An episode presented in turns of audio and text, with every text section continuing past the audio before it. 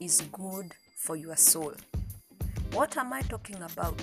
How can that be possible? Nobody wants pain. We all want pleasure. We want to avoid pain as much as possible. But let me explain to you why pain is good for your soul. And remember, the context in which I will be describing it is that that covers the importance of growth and development and maturity and expansion. Pain that comes through confronting issues or weaknesses we are dealing with is good. The feeling of pain is caused by the process of extraction. The extraction of that bitterness, grudge, unforgiveness, or negativity out of our systems.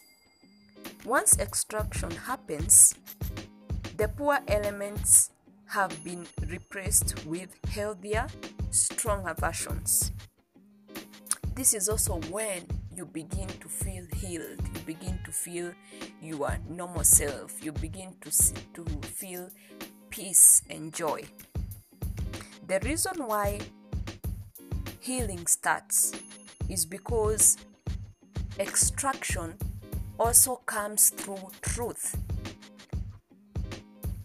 As you are embracing truth and recognizing what's ailing you and dealing with it, it was cutting deep and eliminating what needed to be expunged out of your system. Now that the extraction is over, you are healing. This is why we could say that truth is the double edged sword. It cuts deep but heals at the same time. So choose extraction today because what you don't extract today will probably destroy you tomorrow.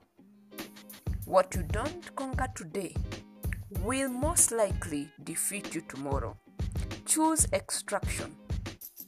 Choose to conquer each day. Make that a daily intention until you finally subdue that weakness that is aiding your soul, that is hindering your progress and development. As always, let's grow together.